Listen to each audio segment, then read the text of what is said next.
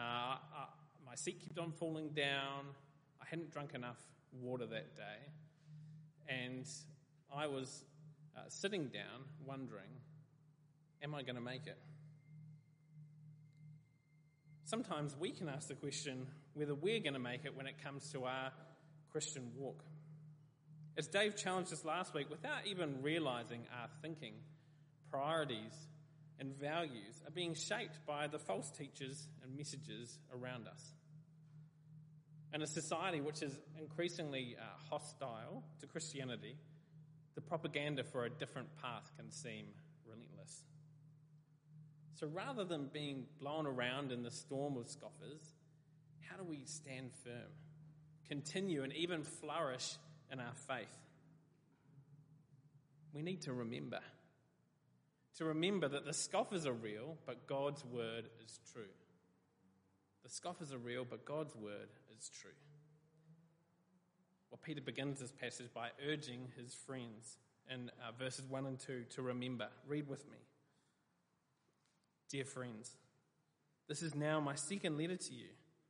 I've written both of them as reminders to stimulate you to wholesome thinking. I want you to recall the words spoken in the past by the holy prophets and the command given by our Lord and Saviour through your apostles. Well, we see in, in verse 1 that Peter has written this letter to remind them to think a certain way. And then in verse 2, he tells them two things that he wants them to remember. Uh, the first is the word spoken in the past by the holy prophets. Now, Peter's already shown us at the start of chapter 1 that we can trust the words and promises of the holy prophets because at their heart, they're really God's words for us. The second thing that Peter wants us to remember here is what he calls the command. Now, this command is Peter's way of talking about the way of righteousness, or as Dave called it, the pathway of, of the saved back in chapter 1. The qualities he lays out faith, goodness, self control, perseverance, and all of them ending in love, which is the same commandment that Jesus gave his disciples, wasn't it? So now, back in, in verse 2 of chapter 3, Peter is urging his audience to remember. And at the heart of what's, what he wants them to remember is really God's word. It's, it's the command and the promises that God has given to his people. All of us are susceptible to forgetting, aren't we? Um, I asked my wife Stephanie earlier on this week if she could tell me some times where I'd really forgotten some things. Not because I couldn't, not because there hasn't been lots of times where I haven't done that, but I just couldn't remember any at the time. Uh, and, you know, Steph couldn't think of any right there and then, but she was kind enough to point out that I often forget to take the rubbish out. So we all struggle to remember things, don't we? But some things matter more than most. So why does Peter want these friends, these fellow Christians, to remember God's word? Why has Peter gone to such lengths to help urge them to remember? Well, we see the answer in verses 3 to 4. We need to remember God's word because the scoffers are real. Let's read verse 3. Above all, you must understand that in the last days scoffers will come, scoffing and following their own evil desires. Peter wants us to understand this above all. This is important. This is something we need to be on watch for, to be on guard for. We need to remember God's word, but we also need to remember that God's word won't come unchallenged. Scoffers will come who will try to get us to doubt and to ultimately forget God's word. Well, scoffing is what um, conspiracy theorists experience when they tell us that the earth really is flat. It, it's our reaction to something we not only don't believe, but that we find ridiculous. Uh, Proverbs 21 24 says, Scoffer is the name of the arrogant, haughty man who acts with arrogant pride. The scoffer believes he knows better than God. In the last day, which is the period between Christ's first and second coming, that's now, Peter tells us that there are going to be scoffers. It's a certainty. It's a real threat that we need to be watching out for. And the nature of these scoffers is that they're going to seek to belittle us, to batter, to embarrass us for ever thinking that God's word could be true. Now, an extreme example today are the people you may have encountered who, who laugh at Christians for believing in what their mind is a childhood fantasy or a fairy tale. The magic sky fairy up there that we believe in to make us feel better. Peter needs us to remember that these scoffers are a very real and present threat for us today. They're going to do all that they can to cause us to doubt and ultimately to forget God's word. Well, verse 4 tells us what they're saying. They will say, Where is this coming he promised? Ever since our ancestors died, everything goes on as it has since the beginning of creation. So, what's God's word that they're scoffing at in particular? What's a promise that Jesus will come back again one day to judge the world and to punish the wicked? How do they undermine it? Well, they essentially go, look around. Jesus said he was going to come back, but where is he? The world just carries on as it always has. Why should that change now? Who's going to stop it? They're scoffing at God's word, right? And now, 2,000 years later on, their argument really hasn't gotten any weaker. But why are they scoffing at this particular part of God's word? The start of verse 5 gives us a clue. Peter tells us that they deliberately forget. These scoffers know the truth, but they're willfully overlooking it. They want to. They forget.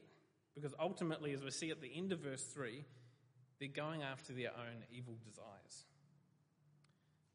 Imagine for a moment that the New South Wales um, police decided to have a no ticket day one day a year. For one day and one day only, you can go any speed you want, absolutely any speed, and there'll be no threat of any tickets. Can you picture for a moment the absolute carnage, the chaos that would ensue on that one day? What's the appeal of a world with no judgment? It's a world with no judgment. We're free to finally do what we want with no consequences. Live and let live.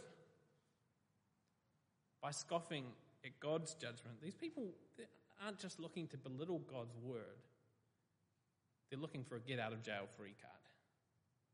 That's why they're deliberately forgetting what they know to be true. They attack God's word because when it comes down to it, they want a judgment free utopia. Peter is urging us to remember this, needing us above all to understand these scoffers and the threat that they bring are real. Perhaps it's easy for us to dismiss this threat. You know, forgetting God's judgment, isn't that an issue for non Christians? I thought we've sort of moved past that. It has no real relevance for me. I understand the gospel. Remember, though, who Peter's writing this letter to. He starts off and says, Dear friends, he believes the scoffers are a danger that we need to be reminded of. Not because we don't understand or cognitively know the gospel, but because of our sinful hearts, which the scoffers appeal to. I have a particular love for ice cream, so I don't need much convincing. But uh, a recent Magnum ad shows a lady, she's dressed up in a fancy black ball gown and she's dancing in this ballroom. There's suddenly there's all these other guests that appear on the scene and they're all dressed up and everyone's having a great time and partying. And you guessed it, they're all eating magnums. Now, already, you know, the scene that it creates in our mind is that magnums are this high class dessert for high class people. Uh, the ad ends with this line Take pleasure seriously. Magnum for pleasure seekers. Now, um, this ad is effectively say, saying, right, you're not taking pleasure seriously unless you're eating magnums. It's presenting a truth, but it's also connecting to our desires. If you want pleasure, if you want to be classy, then eat a Magnum ice cream. It'll give you what you want. Now, the marketing agency for Magnum didn't come up with this strategy. This is an ancient one, first used by Satan in the Garden of Eden as he deceives Eve. Satan scoffs at God's word. He says, Did God really say? And he connects to Eve's desires. You'll be like God, knowing good and evil. It's an effective double hit combo. Satan's tactics haven't changed. You probably won't be led astray by a simple statement oh, Is Jesus really coming back? The ad could have just said, Magnums are nice, you should try them, but that wouldn't have been very convincing, would it? All of us, though, have sinful desires. Just like the scoffers deliberately overlooked what they knew to be true to satisfy their evil desires, that too is where we can be led to forget. By the promise of a world with no consequences, free to do whatever we want, whatever seems right in our own eyes. Doesn't that sound so much like the world we live in today? Every person doing whatever feels right for them, doing whatever feels good as long as it doesn't hurt anyone else. We're saturated in that message, surrounded by it. We live in a society and a culture that's been constructed to help us live and let live, to follow our every desire. We need to remember that the scoffers are real.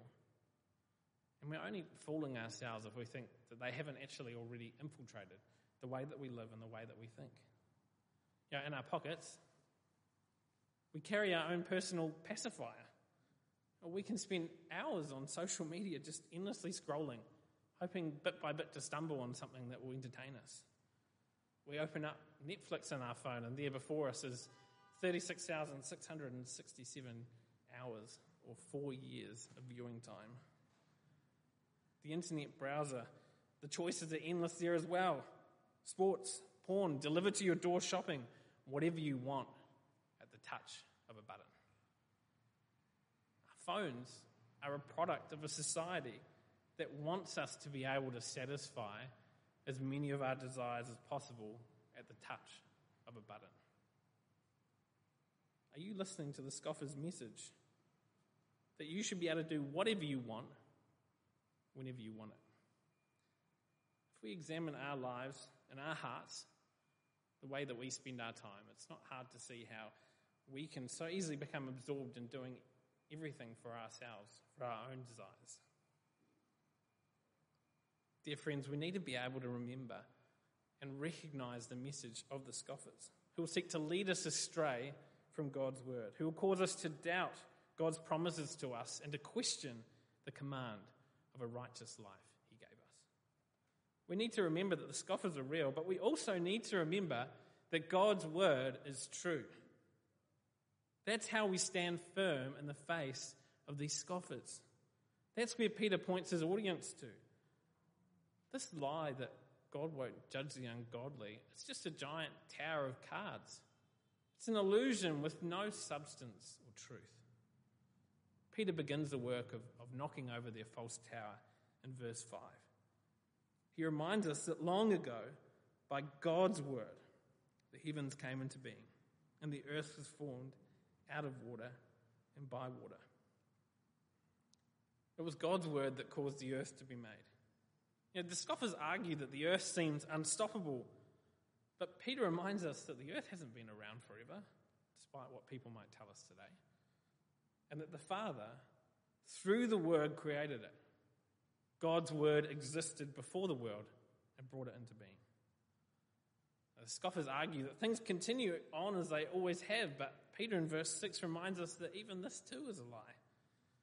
The NIV doesn't quite bring it out here, but it was by the water and by God's word in the flood that God brought about judgment. God didn't just sit back and leave the world that he's create, He created. He's actively working in it, sustaining it by the power of His word. And so while the, the scoffers might mock the possibility of the return of Christ, we can be assured that Christ will come again one day to judge the ungodly. God will intervene. People will be held to account for the way that they've lived their lives. We can be certain of this because God, by His word, has promised that it will happen. Peter's reminding us that God's word is true. The scoffers have no right, no basis for their doubt, no justification for their forgetfulness. Their tower of cards comes slowly crumbling down. The dream of a life with no consequences is shattered under the spotlight of God's word. Scoffers are real, but God's word is true. No matter how tempting, no matter how persuasive these false teachers are, God's word is up to the task. We can have absolute confidence that judgment will come because we can have absolute confidence in the word of God. So, as we're surrounded by scoffers, as we're surrounded by a society that would entice us to pursue all of our desires, to forget the cost, we must remember. Remember that God's word is true. Following our evil desires only ends in judgment and destruction. The way of the wicked will perish, as it says in Psalm 1. But not only does God's word show us the ultimate end of the wicked, God's word also shows us that there is a better way. Remember the command, as Peter says at the end of verse 2. Despite what these scoffers claim, following our evil desires can never fulfill us. Psalm 1 starts off this way it says, Blessed is the man who walks not in the counsel of the wicked, nor stands in the way of sinners, nor sits in the seat of scoffers. But his delight is in the law of the Lord, and on his law he meditates day and night. The way to a blessed life isn't the way of the scoffers, it's delighting in the law of the Lord. These scoffers try to get us to forget God's word, to doubt us. They entice us with the idea that we can finally be happy doing whatever we want. We need to remember that even this is a lie. In Christ, we have been set free to a life which is immensely rich, beyond comparison, far more than anything this world has to offer. When I was a kid, I used to uh, really love those old style war comics. I don't know if you remember seeing them. I'd hunt for them at odd shops. I'd save my pennies. I'd do chores, whatever it took to get my hands on them. And I was happy to do it because I remembered that I had something that I really wanted at the end of it. If we want to stand firm and to continue in our faith, to resist the scheme of the scoffers, we need to remember the fullness of life that Christ has brought us in his blood. Augustine once said, You have made us for yourself, O Lord, and our heart is restless until it rests in you. Knowing God, Father, Son, and Holy Spirit is the end goal of all of our desires. That's the life we were created for. That's what will fulfill us and nothing else. Do you believe this? Or have you forgotten that God's path, His command, is best? Are you remembering this when your career would entice you to devote all of your time and energy to the altar, to the altar of power, privilege, and possessions? Now, so often when I examine my own heart, I find myself idolizing my own comfort and entertainment. Comes time to go to DY on a Friday night, and it's been a long week. And, oh, I just want to climb up into the couch and read a good book, you know. I'm sitting in the library working hard on an assignment. Suddenly I'm on a roll, everything's coming together, and someone wants to come along and chat, and I just want to tell them to go away. As I was sitting halfway up that hill in the baking hot sun on that bike ride, you know what helped me to continue? It was remembering that once I made it to the top, the rest of the way was downhill remembering helps us to stand firm and to finish the journey, even when it feels like we're not going to make it. We need to remember that the scoffers are real, but God's word is true. We don't need to be ashamed or to apologize for God's word. God's word is up to the task. The scoffers have brought a knife to a gunfight. But how do we remember? Well, it doesn't happen by itself, does it? We're forgetful creatures living in a fallen world that's actively trying to make us forget. So it requires persistence and intentional thought. It requires a plan. You know, when the Israelites crossed the River Jordan and finally made it into the promised land, what did they do? They collected 12 stones from the, uh, from the Jordan River as they were passing through, and they built a monument to the Lord so that they could remember. So, what monuments could you build in your life to help you remember? Well, one way we remember is by doing what we're doing right now. It's by meeting together as the church and hearing God's word preached. We help each other remember when we go outside for morning tea and we encourage each other in our faith and in fellowship. We help each other remember when we uh, serve one another by following God's commands, whether it's on the sound desk, making coffees out the back. We help each other remember when we go to home groups during the week and when we go to the Saturday morning prayer breakfast. So, fellow Christians, we have a role and a responsibility to help each other remember. We're not in this alone, we have each other. So, let's be encouraging one another as we go about our week. We also need to remind ourselves that God's word is true, don't we? So, what's a plan that you could come up with to help you remember? Here's one thing I'm going to try in light of today. Uh, I've memorized Psalm 1, which touches on a lot of the things that we've been talking about. And to help me, prompt me to remember it throughout the week, I've set my desktop background on my laptop to the picture of a tree surrounded by water, which is the image that you have in Psalm 1. Something simple, but it's just a little thing to prompt me throughout the week when I head onto my laptop what will really satisfy me, what will really fulfill me. So, what's some scripture you could memorize, or a song, or a hymn that will help you to remember that God's word is true? Left to ourselves, we will forget. So, spend some time thinking about how you and your family are going to remember. Well, there's one final reminder that I think is worth closing with. We can rest assured that no matter how many times we've forgotten, God's word is still true and he is still a faithful God to us. Because of Christ, the word, we already have everything we need in our life and the next. And God has promised that he who began a good work in you will bring it to completion at the day of Jesus Christ. God won't leave us to ourselves in our struggle to remember. He's given us his Holy Spirit to help us in that task. We're not alone. So let's spend some time praying now uh, as we close that God would use His Holy Spirit in us to enable us to remember that His word is true. Let's pray.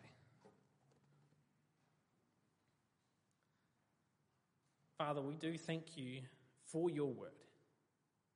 Through your word, you brought the whole world into creation. Through your word, you continue to sustain and flourish the earth. And so we thank you for it. We thank you for the promises that we have in your Bible and your scriptures. Thank you for the way that you show us to live a better life. Forgive us, Father, for doubting your word, for forgetting so often how good it is, how true and trustworthy your promises are. Help us, Father, to remember. Thank you for your Holy Spirit living in us. May He help us to remember again and again all of your promises for us each day. Help us to encourage one another as well as we go about our week. Thank you that you haven't left us to ourselves in our task of remembering. Encourage us this week in the richness of your word, we pray. In Jesus' name, amen.